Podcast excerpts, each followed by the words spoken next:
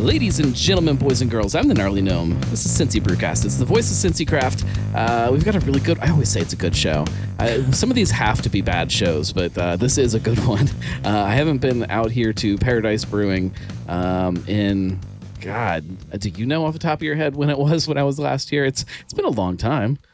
The last time you were actually, last time I saw you was out at the East location in Williamsburg. But when was the last time we actually sat down and did a show? Oh. It's been much longer than that. It's been a very long time. I think I sat in on one when I wasn't supposed to be on the show. I thought...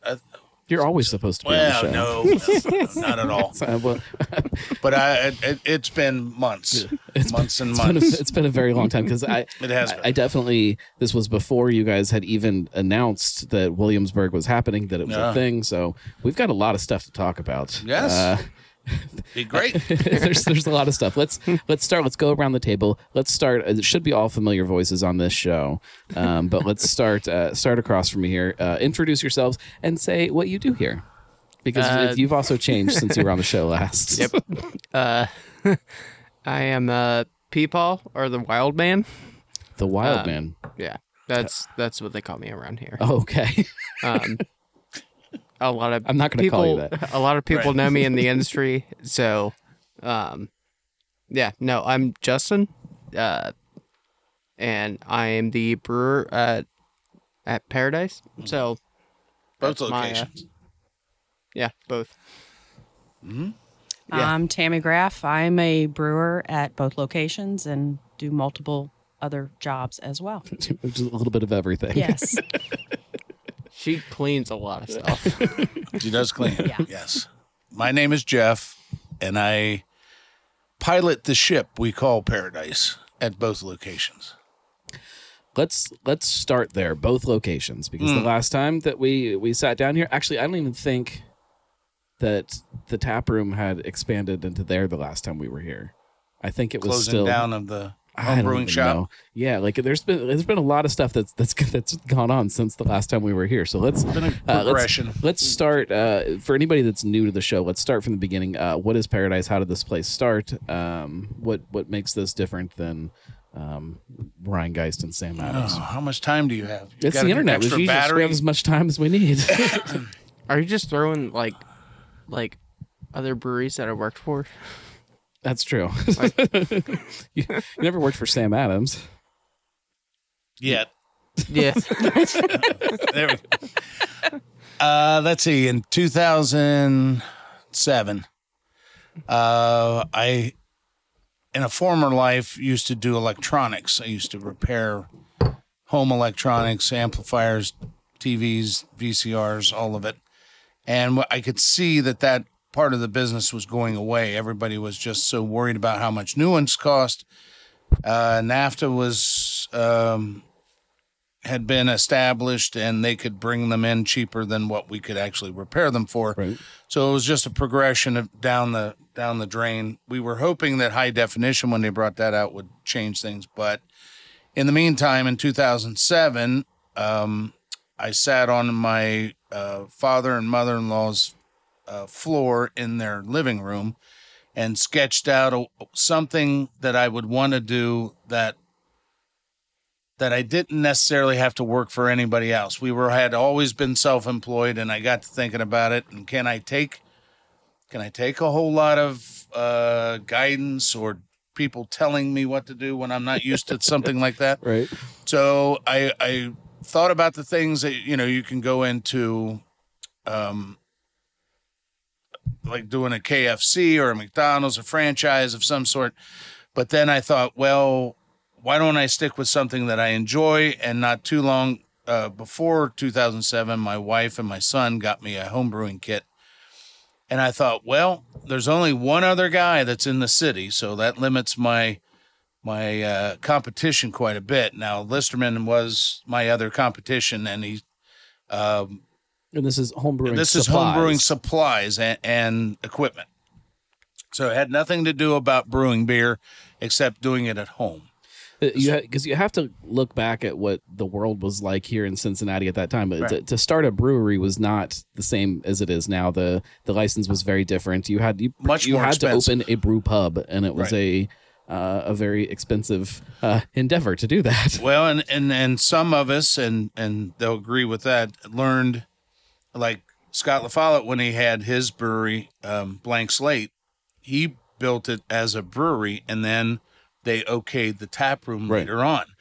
At that, and then he was always, to my eyes, he was always trying to fit a tap room into where he had already scoped out something to manufacture, and it was always a game of catch up. And that's, if you've ever went to his place down over by Lunken Airport, the tap room was basically a waiting room out in front. I mean, it was very long, very narrow, and it really wasn't set up like, say, a Mad Tree. But even if you look back at Mad Tree 1.0, when the plans first started happening for that, it was kind of the same thing. I don't think they ever planned on the tap room being there until all of a sudden halfway through planning, like, oh, this is going to be a thing, and had to shift. That space was not made for a tap room. No. They just had to figure it out. Right. So back in 2007, I decided to open up a homebrewing shop in the building that we have here on Beachmont Avenue.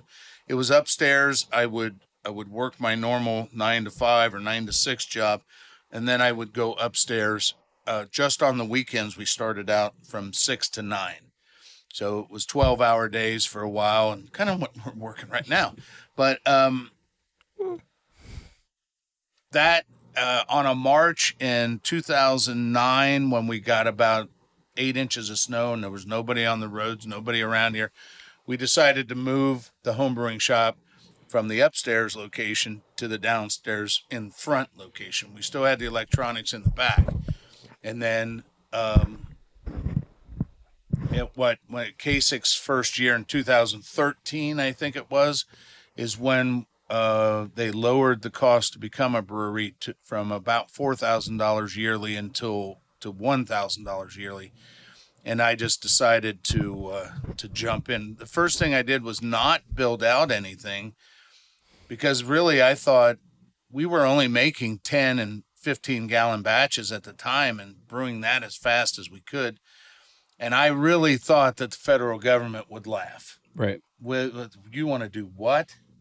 And how big are you going to be? And really, it got down to be, they did ask me, how much do you want to brew? What are we doing? And they said, for that amount, I'm not even sending anybody out. They just went ahead and did it. And the state sent somebody out to make sure we were in compliance and all that. But the federal guys, forget that. So we received our notification that we were a brewery about November of 2013. And in March of 14, we opened up the back room here in the Anderson department with only 4 beers on, and only open on Friday and Saturdays for 3 or 4 hours.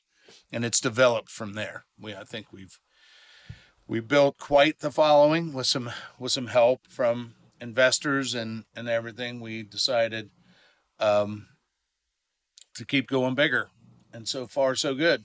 So why now we have 13 beers on? Well, that's right. So, and speaking of beers, let's drink one while we get to the next part of this. Go for it. I'm assuming I'm drinking this one first.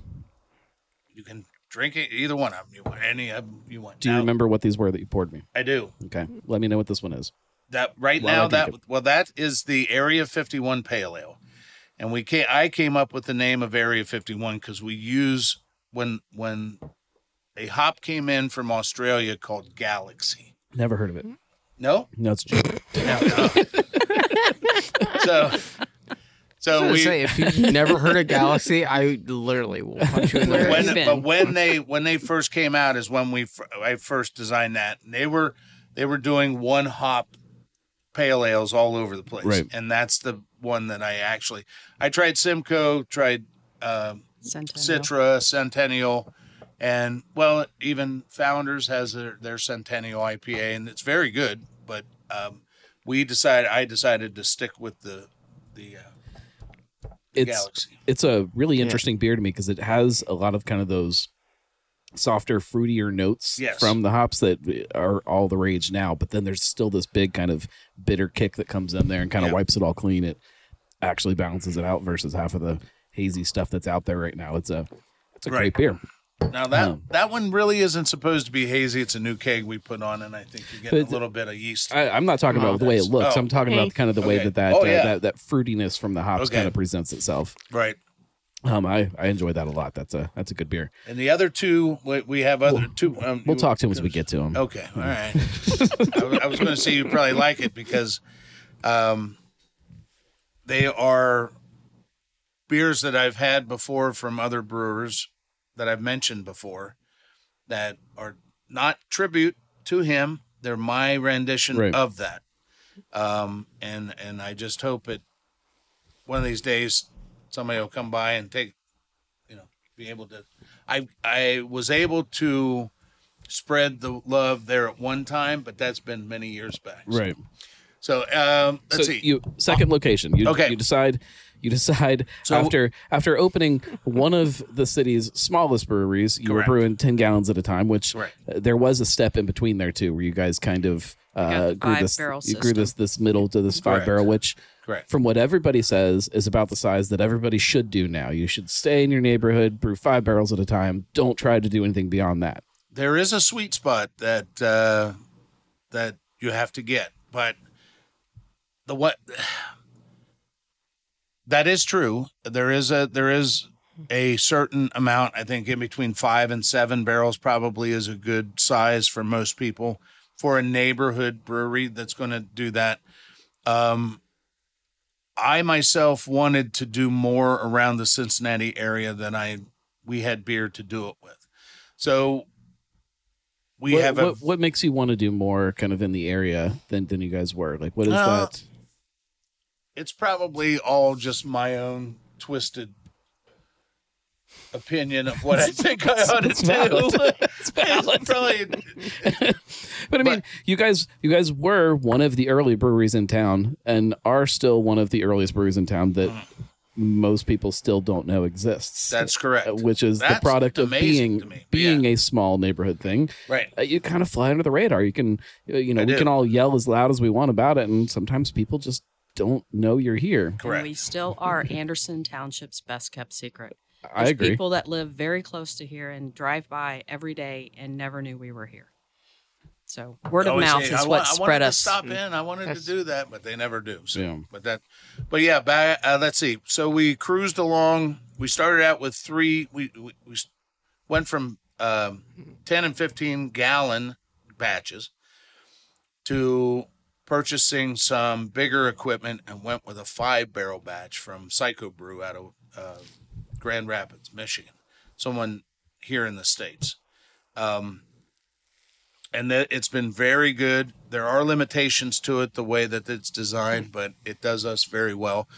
And we started out with 3 5-barrel fermenters, and we graduated as we went along to 4 5-barrel fermenters. Now we have 5 5-barrel fermenters, and we got to the point where we were still running out of beer, and we were at a point where we can't expand in this building, although the rent's cheap because I own the building.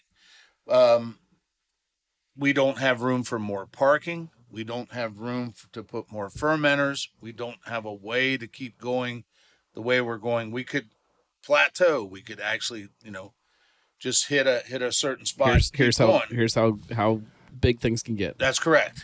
And then we kept our eye on a piece of property that was out east. We sat in on a couple meetings with them trying to sell it to us at a cost. We just held off. Unfortunately, it ended up going to a bank auction, and we got it from them. We got it from the bank. So unfortunately for the original owner, that he didn't get all of his money back that he put into it. But on the other hand, we got one whopping deal. And so Paradise East, it's in Williamsburg. Paradise East is the old location for the brewery that was called the Old Firehouse.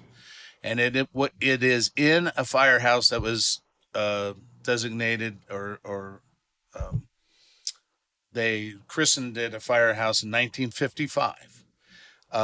Although, what? 52. Doesn't matter. Well, it's got a. Well, my wife just corrected me, of course, but she said it was 1952. There is a stone that's in the front of it that says 55, dedicated in 55. Whatever, I don't care. But it has 3 giant bays for fire trucks. It had some showers and everything that were devoted for the volunteer firemen that are in there that we now repurpose as wheelchair accessible bathrooms. And we've been, unfortunately, when the first owner went out, he was rather cross at people and not really thinking about anybody else coming in to do it. And he burnt a lot of bridges with people either making fun of them or bad mouthing them and things like that. And then when they see another brewery come in, they just know it's that same guy. He's just rebranding it, and and that couldn't be farther from the truth. We had to go away from the original Old Firehouse Brewery because of what had happened. I don't agree with anything that guy did, and I hope that people will come out and give us a chance. We have 17 taps out there in Williamsburg. And here in Anderson, we worked up enough to go to 13 taps. So the brew house out there is what, 15 barrel? Is that right? It. So what makes it is it's a 15 barrel brew house with 4 30 barrel fermenters, so that we have to brew the same beer twice to fill it up completely and to get a full batch out of it. As of right now, because of our limited amount, it's one thing to make the good beer and have it in your tap room, but it's another thing to move it, to keep it turning, to be able to have your beer out places. That's where it kind of changed my mentality when we were trying to go out with the 5 barrel system out to other restaurants and bars and things like that. We just didn't have enough. It wasn't enough to do that. Right. So this came along at the right price, going 6 times bigger than we could do. Although we're off the beaten path a little bit, it seems to us that some of the bigger picture of the whole thing is we have a lot of people moving east. We've got a lot of people coming out. There's something about, and it's probably some of the things that you don't like about it, but something about the tap room here that it feels like this. This clubhousey kind of secret place that other people don't necessarily know about. You walk in and it's going to have a certain vibe and it's going to be comfortable, and you're not going to have a bunch of people kind of staring at you like you're some stranger, and it feels very neighborhood focused, and some of that happens with East also. Mm-hmm. Because it's off the beaten path. Right. And because it's not, if it was sitting in the middle of OTR, it would just be another OTR brewery that wouldn't have any of that character that made Paradise what some of us fell in love with. So like it still has some of that because of it being out there. And like, so it's a good thing that's off the beaten path, in my opinion. Sure. Again, it's probably the things that you don't like about it. So we have some things that are coming. They're in the planning stage, trying to get more people to come out, there's a very big Nestle Purina plant that's being put in out there east on 32, and there's another one coming right behind it. It's literally right next to it. Yeah. So it's crazy. Right there. It's one of the largest plants in Ohio. I think the only one that eclipses it is the one that is for the semiconductors outside of Columbus. Right. But it is like 1.2 million square feet inside, and they're coming along with it. They've had their ups and downs with that as well, but they're still going ahead with it, and everything's gung ho. And when we get, so we're waiting for that to get up. They're building 800 new homes across the street from it. It's coming. It's all going to be there. Will it ever be as cozy as the one we have in Anderson? Probably not. It's different, though. We're working on it, though, because we have a new section that's a comfortable section with couches and it's got a pellet stove and it's got a little area rug and a coffee table, so people can come in and feel like they're at home, like they do here at Anderson. And sit down. Take a nap there every day. They can sit at anything but a high top table, and they can sit down and actually talk. There is something that I enjoy about kind of that tap room feeling, though, too. Like I crave that now sometimes when every brewery is like your living room. There's all couches and everything's a little too comfortable. Right. Sometimes I want the tap room feeling. Sure, I want these different types of places to go sit down. Well, we haven't necessarily done anything out here to East. It's been we've got it to where we want it and where people are comfortable and they're used to it coming in. We've had the odd people come in and they don't like us for a particular reason. Especially my brother is a little standoffish at times. I always tell people that if you ever seen Seinfeld, the soup Nazi, well, there's no soup for you. That's what kind of he does. Calls last call at 6:00 instead of 10, and then or as soon as somebody walks in the door. I'm pretty sure he calls it every time I walk in the door. Pretty much. Yeah. Or tell him you're closed, or just calls me wild man. You have to be able to laugh, even with a dry sense. You got to be able to laugh when you come in. If you can't laugh, your experience won't be well. Right. You have to give it a minute to kind of figure out what is happening around you and what everything actually is. I will say that. Being here, like working here for the last when did I get hired? Four months or so. Yeah, something like that. 4 months. Yep. I have never cried once. Because I fucking love it. Hey, that's a testimonial right there. Jeff, put that on Yelp. Tammy and Tom and Justin, everyone has just been like the best people ever. And they make me laugh every single day. Right. Even Jeff, me and Jeff work together, very closely. Yeah, and he fucking hates me. No, that is not true. Well, he there gets annoyed by me. There are times I wonder if he's really listening to me. Yeah, I always wonder if he's listening to me. And most of the time he says, "What? What? I can't fucking hear." Well, exactly. There you go. See. So if you look at kind of when you guys started this whole idea with Paradise and you look at where things are now, it's a very different industry. It's a very different community. It's a very different world. Yeah. COVID changed it all. Do you think it was all COVID or do you think there's... I have 95% of it, I think. I have this theory that COVID just kind of sped everything up. Like it just hit the fast forward button and kicked us way further than we were supposed to be now as far as how people feel about craft beer. Possible. I mean, being in it, and it's been a chore trying to get people to come back out and enjoy themselves. They want to come out. They really do want to come out. They want to interact, but they just are still somewhere from being afraid to not wanting to waste any money. I think that's a big part of it, too, is people are afraid to spend money. As of right now, I agree. And a lot of our staff goes to other places as well and checks them out, and we're still the cheapest place to get a pint. Oh, yeah. Where was I the other day that it was a $9 pint in a tap room of something that should not? Oh, I won't say where it was, but it should not have been $9. They're all raising their price. We try and keep ours the same. We don't want, we don't have quite the overhead that most of the other guys do. It wasn't even a pint. It was a snifter of something very normal. Big or high alcohol? No, like 6%. I kind of feel like I know where it is, but I'm not. That's all right. That's all right. We don't need any names. It's okay. Okay.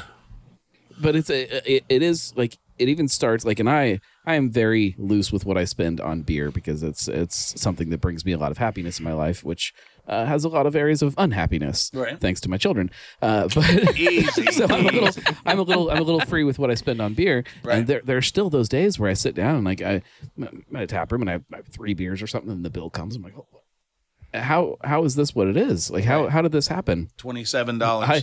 I was at a spot, a local spot, a place that exists locally. It's not really a local spot. I had a couple flights and I think one pint, and it was like $90. Holy cow. Because of how much they were charging for the beers in the flights. They were charging by the ounce or something. Lord. It was insane. Well, and that was with a tip, which, again, I tip a little bit. I mean, I understand the tip, but Lord Jesus. It was, and I'm like, that was, I just paid $90 for a couple hours of something to, that's escape the normalcy of life. And that, I thought that's painful. We went to Las Vegas 2 years ago during COVID, and we got off the plane. Went over to the Mirage where we were staying. We found this little place inside that actually had a food truck kind of half built into it. And they were serving like walking tacos with that. So we had two Elysian Space Dust. Sorry, I'm dropping names. 16-ounce pints and three walking tacos. It was $65. And see, and a walking taco should not be expensive. It should not be. And, that was crazy. And Elysian Space Dust is made by a giant corporation run by Willy Wonka's Oompa Loompas. Yes. That it shouldn't be expensive either. Like, it doesn't make sense. Yeah, it's crazy. But anyway, we were down at the Cyclones game, and I got a beer, and it was my wife was standing next to me, and the beer was like $10. And it was a big can of Coors or something, which was, it was a decent size. Mm-hmm. And she's like, how much was that? I said, it was $10. And she's like, that's insane. And I'm like, you think paying $10 at a sporting event is crazy? Right. Yeah. Yeah. And evidently, it's been a while since you've been to a Reds game. Yes. Exactly. Or a Bengals. Screw that. Or a Bengals game. That's crazy. So like, I get this feeling from people that they just, it's exhausting that all the time you're spending money on stuff, and it kind of gives you this fear of going out places because you're like, I don't even have the energy to go sit down and see how expensive it's going to be to be there. And so I think that's. But I don't know that's COVID's fault. I think it's I think it's the economy, and people are just afraid. Yeah. That would be true. More of a fear of that. Is this still as fun as it was when you started? Yes, but it's a lot more 90, work. 90% of the time, yes. There's a lot more things that upset me than I used to do. Right. Honestly, it's just me. No. Yeah, there's a lot more things that upset you. You've got Justin now. He's got Peepaw now. Peepaw. I guess that. Where did that come from? Specified. I don't know what this Peepaw thing is. It's Justin. He's Justin. An old man in this package. Mm. Yeah. He's just an old man. Which is half my age. What does that make me? Oh man. Peepaw. You're much younger at heart than he is. Yes, that's it. Yes. You pee your pants. Just out of nowhere, I just pee my pants. Not true. I try not to, but I didn't need to know that.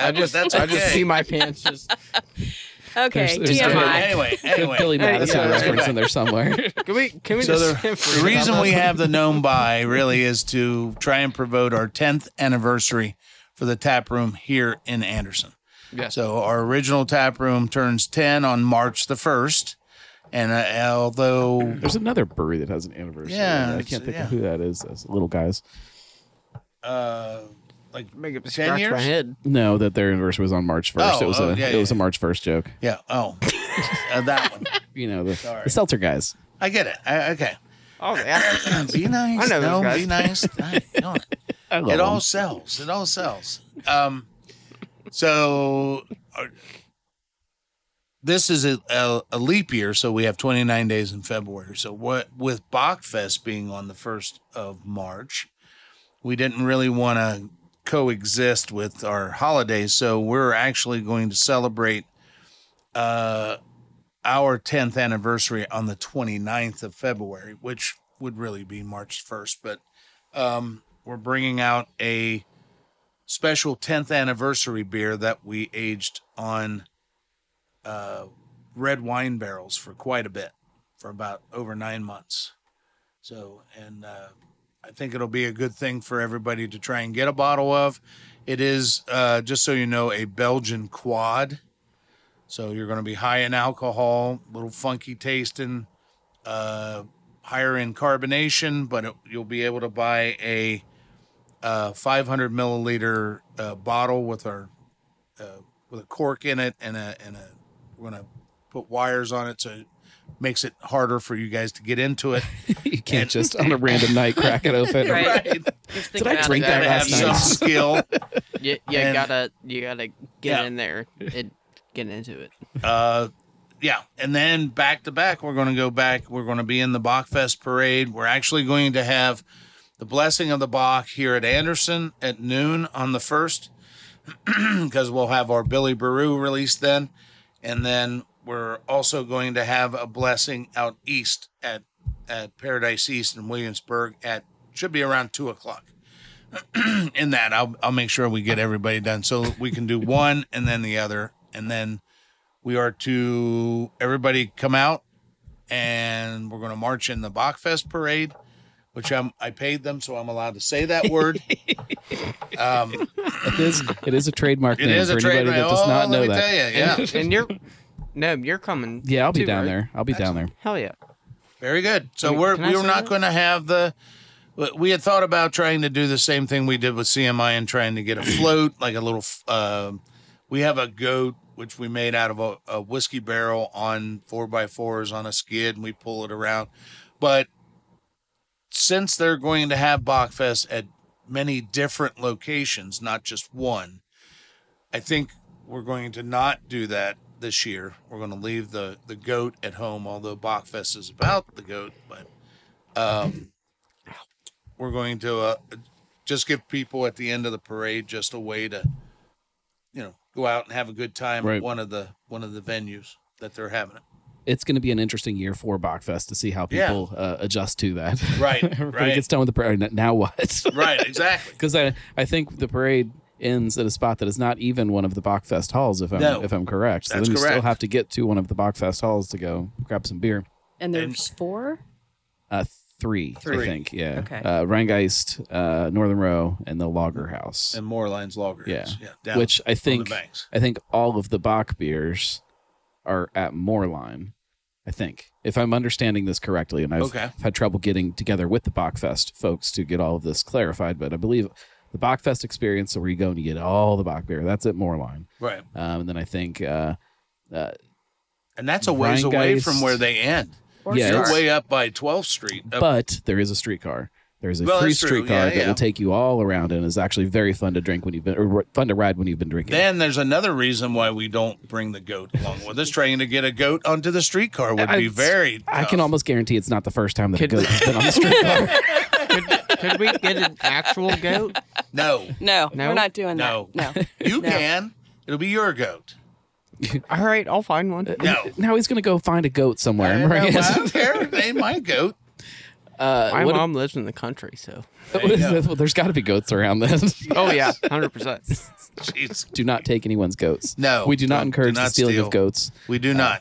Do not condone that. We pet goats. We don't steal them. Right. What about on the beer? Actually, let's drink another beer before we finish this one. Okay. So what is Gnome's second beverage? That is an. As I said before, not an homage beer, it is my version of Blank Slate's Fork in the Road. So this is What the Fork. What the Fork. We call it What the Fork. And the reason I called it that, because people would try it and go, what the fork? And it was, more pronunciation on a different syllable, but that's why I did that. Can we talk about Blank Slate for a minute? And I know Scott hates it when I talk about Blank Slate, but he'll get over it. Do you think that, because the memories that I have of Blank Slate were just the best beer in the city. It was this thing that was unlike what anybody else was doing. It was these classic styles with this little twist on it, just enough of a twist to make it unique and make it something that you haven't tried anywhere else. Right. But they were still great traditional styles. And I've got this really great memory of what Blank Slate was. Mm-hmm. Do you think that, and this is a very do you think kind of question, do you think that if Blank Slate, number one, if it opened up today the exact same way, if it would still stand out the way that it did then? Or number two, if they were still around, would it look anything like what we remember it to look like? Or would it have torn itself apart somehow and been some kind of... Well, the way Scott was going was bigger. Right. So... It certainly would have looked different. It would have, And I don't know. And what I'm finding out is when you start going to the bigger batches, you're selling some that have already been proven. So you're not necessarily making as many experimental ones. Right. And he was the best at making experimental beers. Yeah. Of all the flavors, mushrooms, chili. Yeah. What else did he have? He had sausage, one that, spice, sausage, yes, yeah. Which we do make. Yes. I make one just because of that, and people still talk to about it to this day. They go, well, "How did you ever know?" And I never take credit for it. I just say, "I was. It wasn't my idea, but I'm trying to replicate something that I've had before," and I mean, once you get to a certain size, you can't. Just don't. You can't either have too much time. You don't have that much time because you're always trying to get another market. Your whole aspect of what you're doing changes. Now, like you said, when they're coming in and doing 5 and 7 barrel batches, you can turn that on a dime. That stuff's easy to do, and it adheres itself to being. To having weird things done and not because if it doesn't work, what are you going to do with it? I mean, let's just say Scott would have made his Shroominess, which was his mushroom flavored beer. And I know he went through a lot to do it, but let's say he made it and it was lousy. You got 5 barrels that you have to do something with. You can only kill so much grass. You're supposed to distill it now. Well, yeah, now. That's but not then. For license. Not then. You might as well. Right. So, I mean, we have people that come into us and say, have you ever made a bad beer? And I say, yes, but you've never had it because I will get rid of it before you. I'm not a sour brew house. I'm not really anything on sours, as people know. And I'm very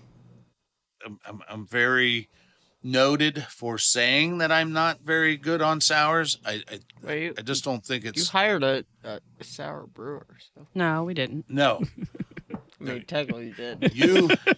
You hired on to be somewhere where there's no sours. That's more like it. So, but anyway,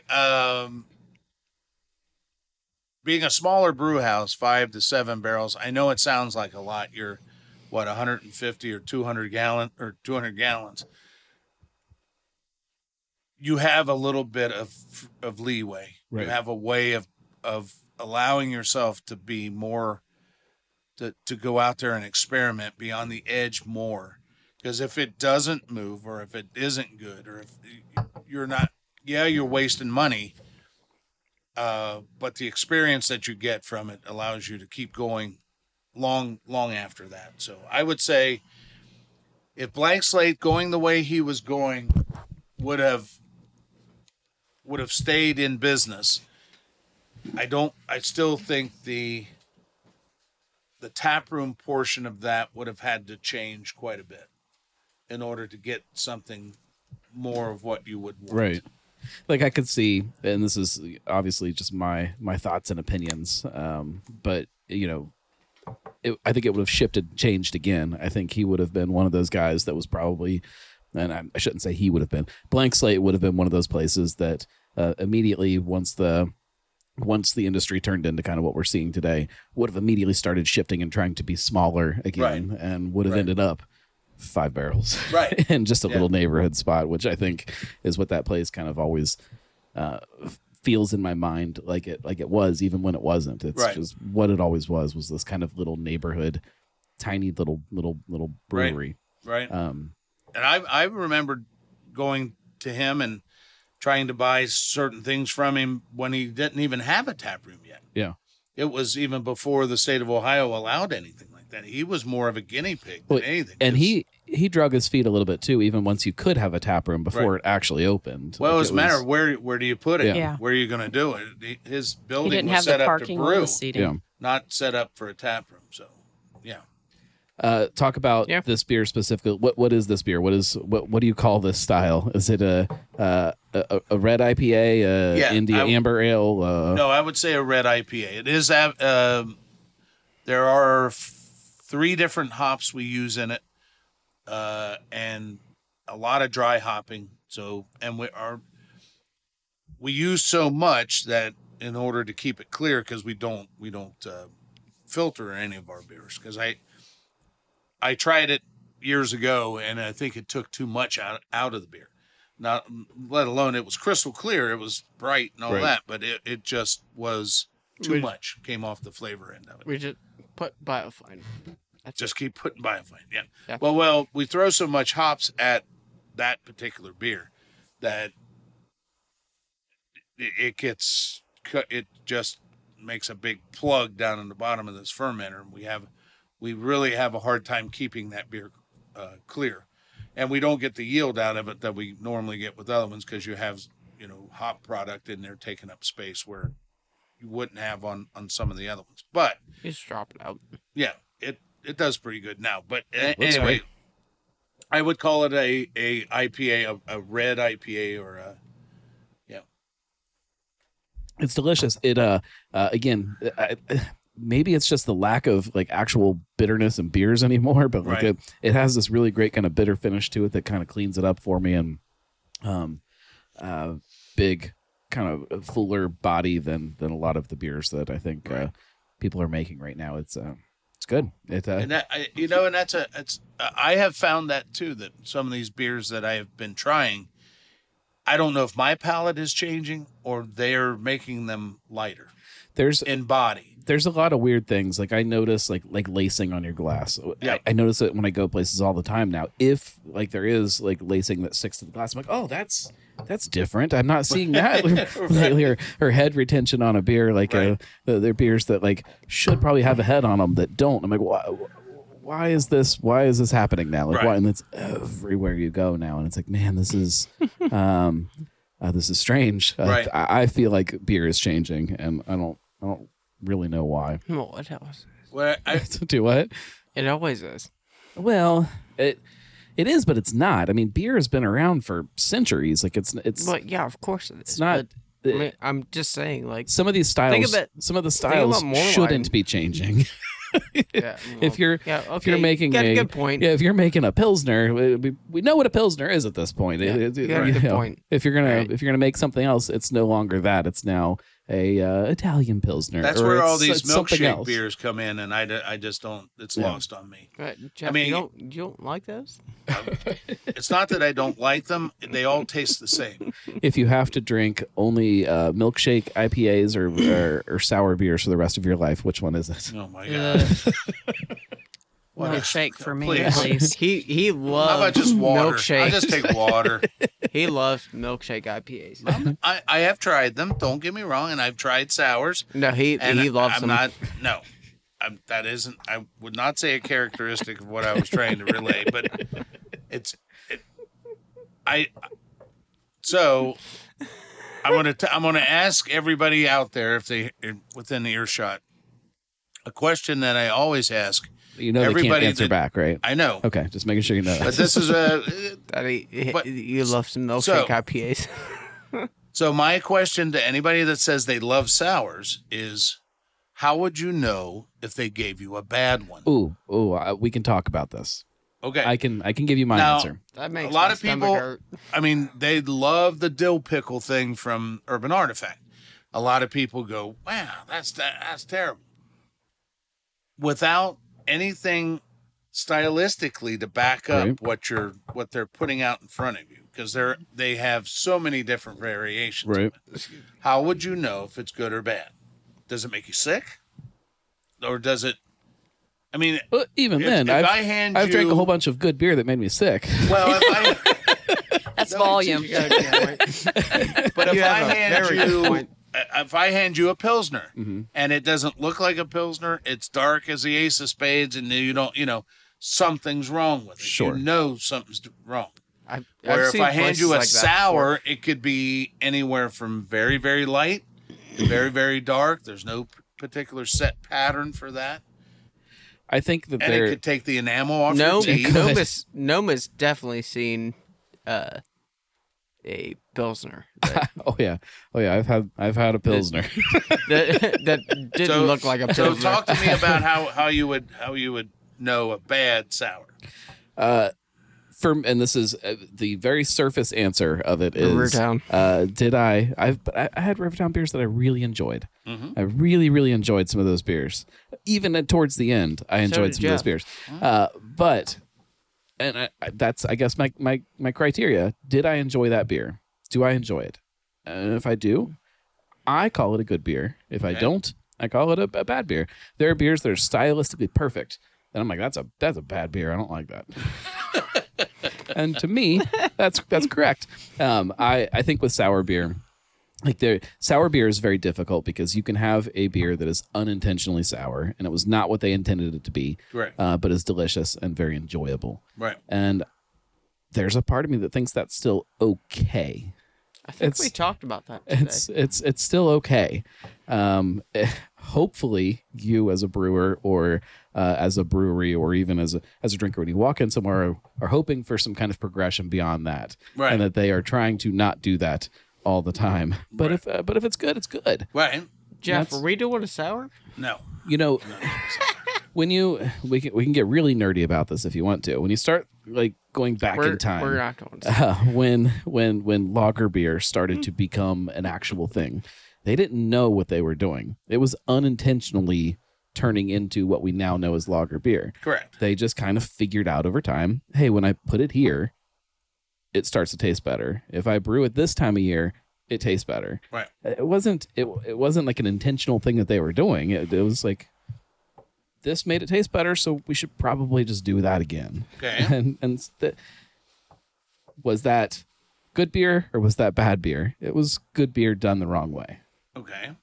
But my question still is, you're handed something saying that it's bad inherently because it's soured.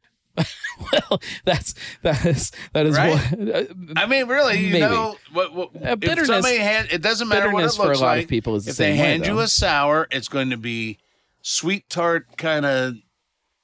It's bad. It's bad. It's turned. Jeff, it's just sour. It's terrible. It's just Rivertown. That's it. I don't think so. I think there's something else to it. But anyway, that to me.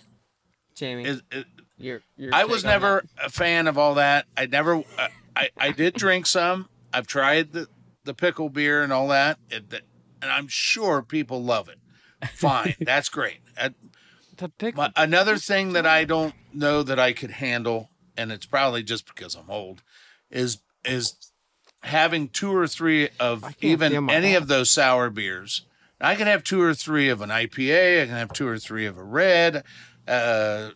Ales, lagers, it doesn't matter. But man, if I were to think about even having two or three of any kind of sours, mix them up. Ooh. I think that would be detrimental to my time the rest of that evening and maybe into the next day. There is definitely some truth to that. I cannot, if it's 10 o'clock at night and I'm sitting down to watch something on TV, I'm not cracking open a sour beer, right? Because then when I go to bed, it's not going to be fun. It is, I get it. Case in point. That's because I'm old. Maybe it's me too. I'm old. Because I think I used to be able to do that. So it's also. But that the sour thing. That's I'm single, so. Also, once you really have to know what you're doing, dealing with the sour, all the sours, and making sure that you don't cross contaminate into your other ones. Otherwise, they all become sour, and then. I just never wanted to play that game of Russian roulette that I... Well, and I definitely don't judge anybody for what styles of beer they brew in a brewery. If you don't like sours, you should not make sours. That's correct. And I have a lot of respect for places that don't. I would make the worst sour ever. I can tell you that because I don't appreciate it. And they would love it. And they probably would love it, yes. Perfect. And that's why I'm honestly surprised that Jeff hired me. Lord Jesus. he's trusting that you're not just going to go around and start making a bunch of sour beer. Yeah. Right. We're not doing that. Do it at home. I said it one time and he was like, no, not happening. Tell you that right off. That's been since the get-go. Are there any styles that maybe are kind of more on that trendy side that you do enjoy, that you look at and you're like, okay, this is a development in a style that I think is interesting, that's fun, that shows somebody kind of pushing in a direction that is more of what I feel brewing should be. Stout. So it's so easy to flavor anything. Right. It's not really necessarily having a beer that's flavored with whatever, you know, monk fruit or whatever. It's not particularly that way. It's more stylistically trying to find out, you know, how a beer was made, the steps on making it, rather than the ingredients on what was used. You don't really get a whole lot of that when you buy something out at the store or even at the bar, unfortunately. You may get it from the representative that sold it to the bar that knows something about it, right. But you don't get that kind of people. And the one thing that I made rather recently, it's been in the last few years, but we made a brewed IPA, and that to me is a style I enjoy making. So what we do, we make a 4% beer. Our whole brew recipe is formulated for 4% alcohol. But then at the end of that process, before we start fermentation, we go into the fermenter with it. We add another enzyme, which breaks that some of those starches down even farther, which allows the yeast to ferment them out, which it really and truthfully is one of the low carb beers out there is a brute anything. Right. Brute IPA, brute pale ale, whatever they want to make brute, because they call it a brute. It reminds them of brute champagne being very light, rather higher in alcohol, but not a whole lot of body to it. No, that's what I dislike about it, is that there's not enough body for it for me to enjoy it. Like I appreciate the style and it's fun and it's a neat expression of hops a lot of the time, because there's not a lot of other things to you know go against the hops. Right. Well, which I like. Yeah. I mean, they don't. You can use a lot of things in brewing, but it still comes back to four things. So. It should. Yes, it should. It's not even anywhere close to being accurate anymore. The majority of beers out there have all kinds of other stuff. Well, you're probably right. Yeah. That's an interesting thought too within it. Like if we looked at if we took every beer that was on tap in the city right now, what is that percentage of them that are brewed traditionally or with traditional ingredients versus with something else going on? Yes. Too? Yeah. I think it's getting less and less. Less and less. Traditional. Beer. I feel like we're shifting back to tradition a little bit. Like I feel like if we had looked 2 years ago, I think there would have been a higher percentage of non-traditional stuff than there are today. And maybe that's just my perception because of some of the other places that have opened up that are kind of traditional heavy, because that's, they're people that are kind of still bright-eyed and bushy-tailed and happy about beer. I don't know.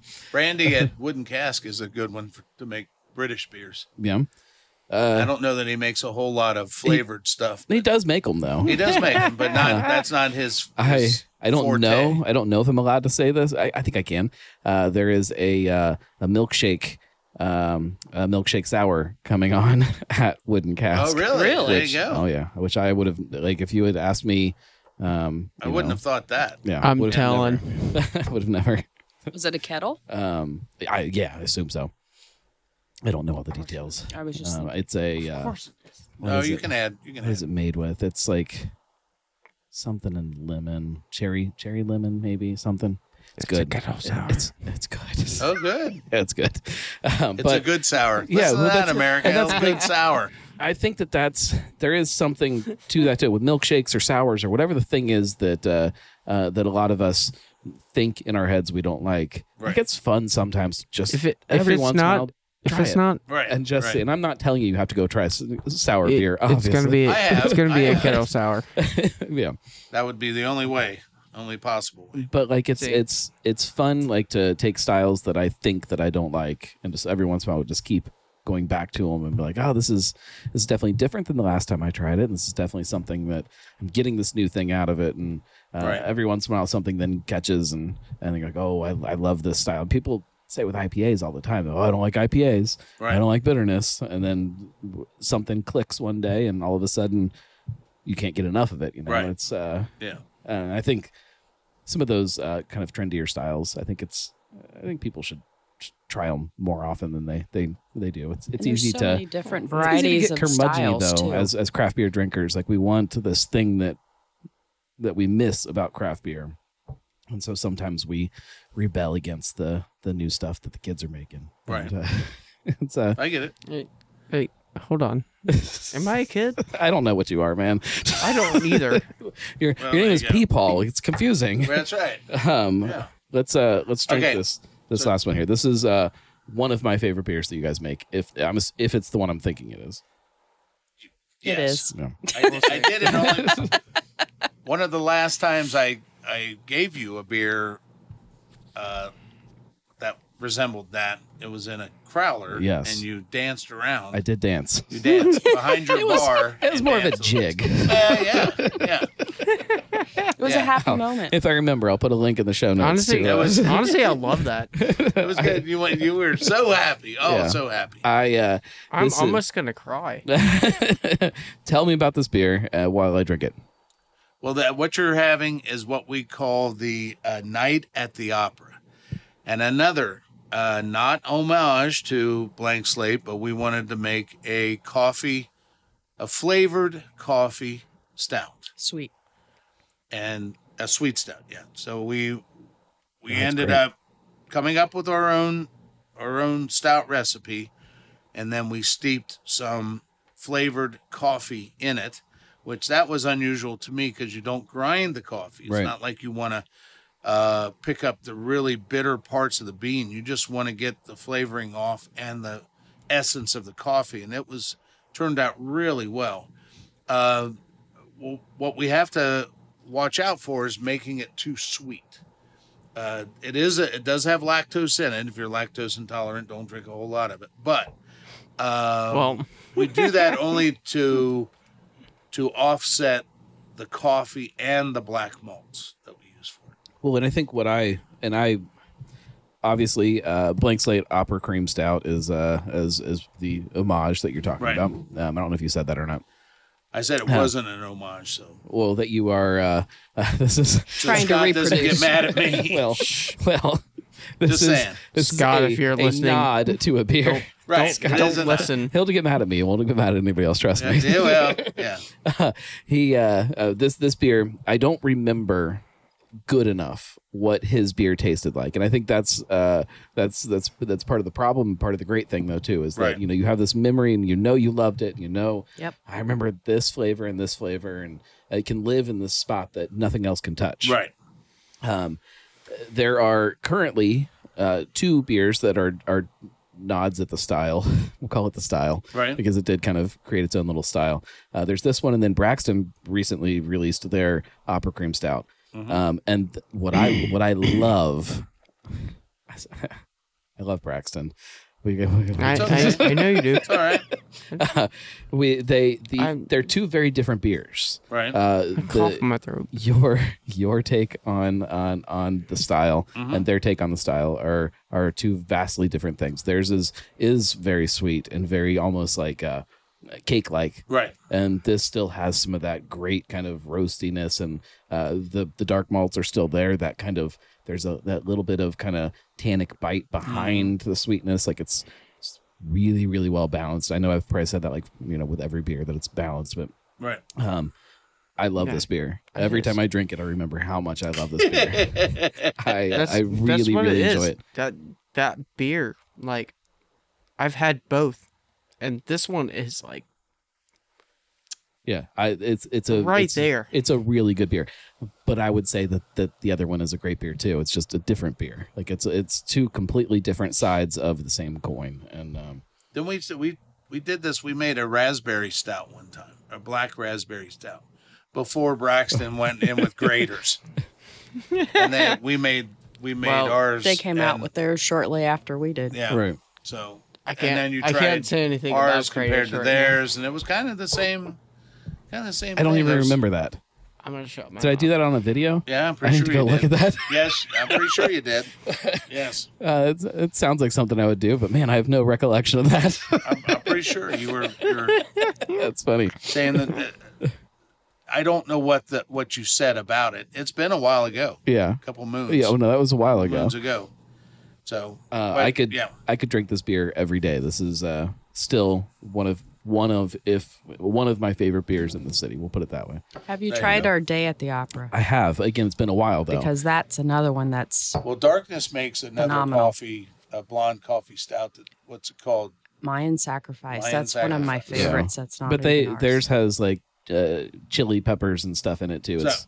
Mayan Sacrifice does. Yeah, there's some kind of spice component going on there. Not a lot, but I never got that from it. It's definitely there. Okay. Maybe I'm wrong. It's a delicious beer. It is good beer. I have no idea. I've never been there. You're no help. Darkness is a very neat little place. I love Darkness. Yeah. There I know it is. I've never been there. Well, we don't get out. It's a wonderful beer, and it's usually on tap at Jungles. So if I'm going there and if I want to have a beer, that's typically what I'll get when I'm there. It's usually there, and then like we usually get it at our Jungle Gyms on the other side of town. It's usually there in bottles, just hanging out on the shelf like all the time, and like which is it's one of the few places that there's not a lot of. I didn't know that. Yeah, I'm there now. I didn't know that. I lived near Fairfield. There's not a lot of places where you can go to get Darkness beer distributed like that. And right. She's always right. I have seen them at the Party Source, but not that I bought anything. I was just walking through some of the other cans. And who else? Big Ash had theirs down there. Really? They actually had a can. I didn't know that. That's interesting. And who else? There was another one that I didn't think I would see, but. There's a lot of places packaging now that surprised me that they were packaging.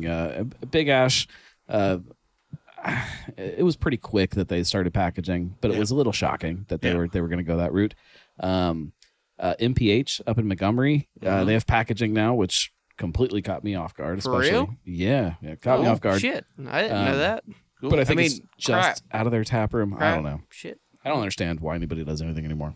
None of it makes sense. Well, they must think they're going to make money at it. That's the only. That's what proves. That's what they got to run the numbers to say, hey, we're going to make X amount of profit on this. You hope everybody's running the numbers. Well, you'd say, that's how it's normally done. Ideally, that's what people are doing, but I'm not sure that everybody is doing that. I get it.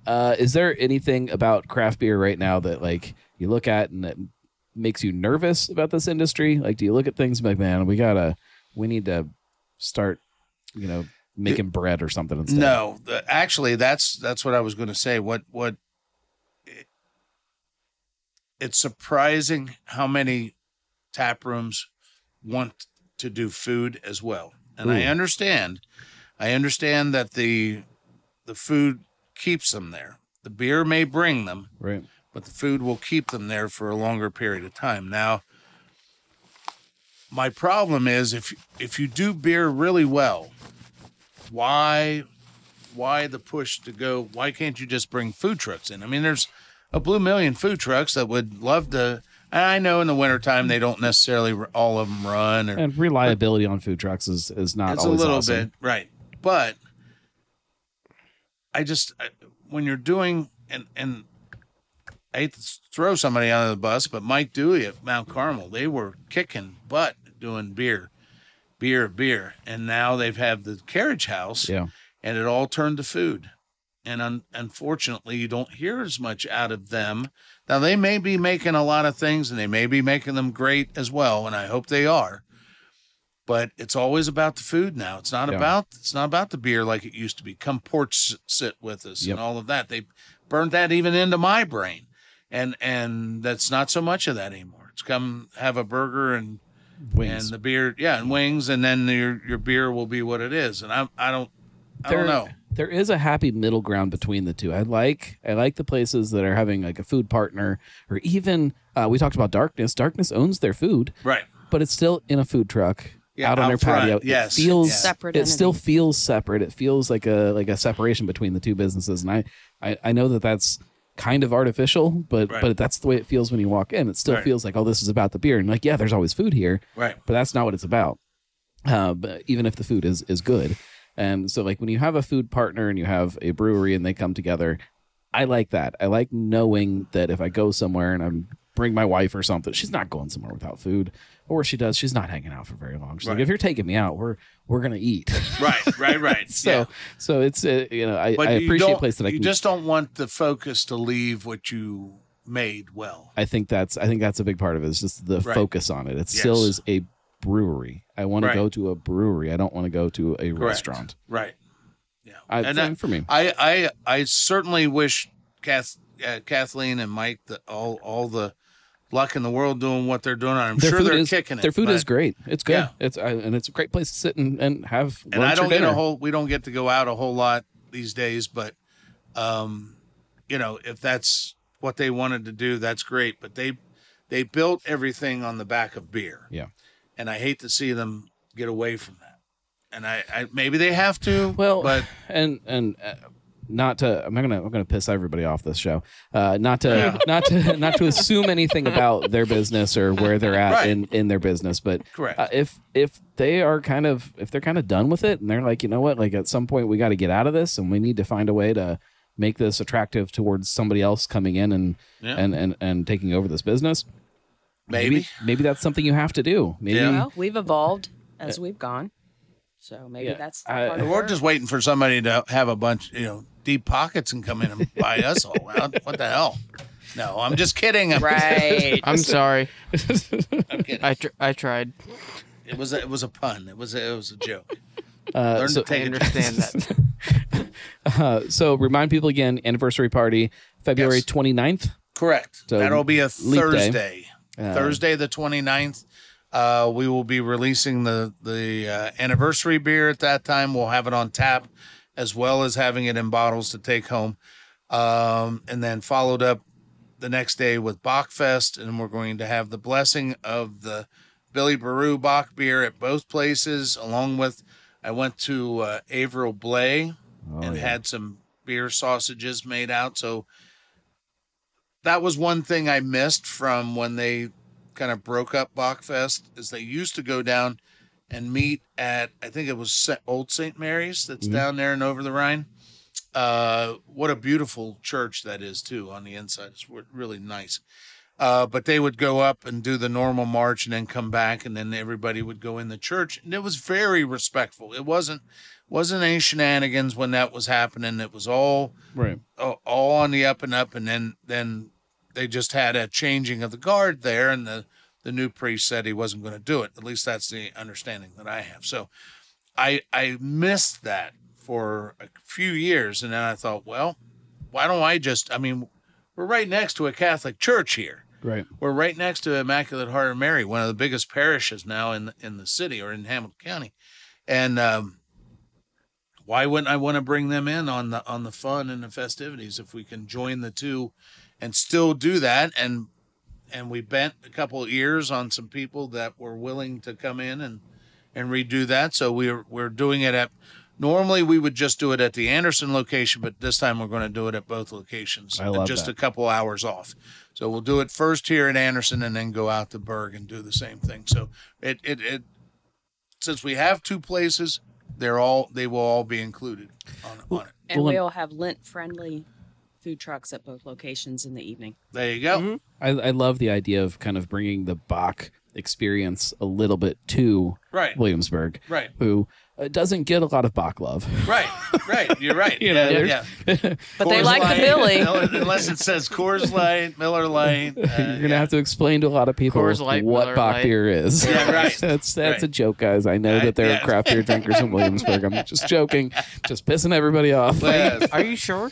But we do have the Wildcat Light to help Williamsburg. Yes, we do have a light beer of our own making that we named after the high school mascot of a wildcat. So we had to have something to tie it back to the neighborhood. Oh, of course. It's important. Like that's one of the things that makes people fall in love with a spot is where it is and like how it incorporates itself with the neighborhood. Or with the bigger city at large. Like that's what makes craft beer. Right. Like it's exactly. It's Trust a big part me, of it. I've been in the industry long enough to know that. Right. So. Yep. All right. That's our spiel. And one more thing. Gnome knows enough. Well, we were the best of the East in the voting. Yes. And Paradise won the best brewery on the east side of town. So that'll be in their magazine this spring. So that was quite an honor and that's exciting. Awesome. We have a lot of people that voted 17, 18 times a day. No. It was once a day. I'm just kidding. Every day, once a day. It's a good testament to the community that has formed around you guys, though. Yes. And, you guys are doing something right. That's for sure. Yeah. Can I say the F word? No. It depends what the F word is. That's freaking awesome. Free? Free? No, we free is not a word. Free. I said freaking. Oh, okay. Thank you guys. Is there anything else you want people to know about Paradise that you think they don't know? Just come out and see us. Yeah. Come out. I'm sure we've changed since the last time most of you have come out to see us. So it is an awesome spot to go hang out. It still is old school. Tap rooms, when you fell in love with tap rooms, I love it. I wish it was closer to me. And now, right. Now they got people. That's right. Now they've got people. They hate that. The beer is fantastic, and that should be the first thing that you mention anytime you talk about a brewery. But for some reason, it's not. We talk about all this other stuff. Well, but the beer is great. Thank you. We'll be back next week. We're going to talk about. I don't know what we're talking about next week. I never know, but it'll be good. And if you like this show, if you like any of the things that I do, go to thegnarlygnome.com/support, and it helps me, and it helps my wife not yell at me. So do that. Cincy Brewcast, the voice of Cincy Craft.